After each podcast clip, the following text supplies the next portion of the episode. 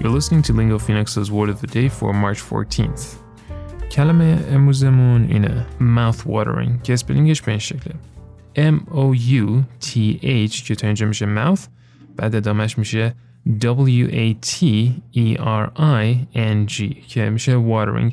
بعضیا این دوتا کلمه به هم میچسبونن. بعضیا hyphenated نویسن یعنی بین mouth و watering یه دونه هایفن میزن که هر جفتش درسته.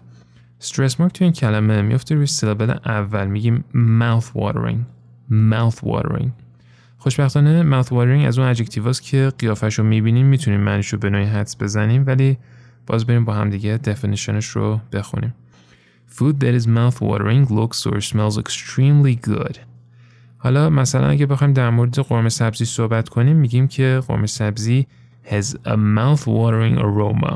یعنی اینکه یه عطر خیلی اصلا دهن اندازی داره. من بوش به دماغم می‌خوره دلم به تاپ و توپ میفته اصلا. The mouth-watering smell of freshly baked bread. که می‌تونیم بگیم مثلا خیلی دوستش داریم. I love the mouth-watering smell of freshly baked bread.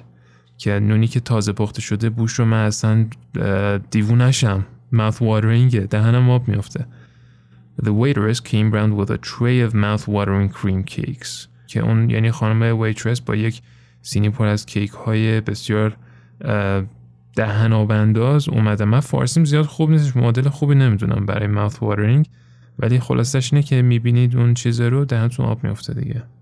حالا بریم با هم دیگه یه مثال ببینیم از استفاده کلمه mouth watering در روزنامه نیویورک تایمز The world's most mouth-watering cider donuts still come from Barlett's Orchard in Richmond. با پادکست Word of the Day من محمد گلپایگانی هستم از لینگو فینکس. Join our Telegram channel at Lingo Phoenix to make sure you never miss an episode of Lingo Phoenix's Word of the Day.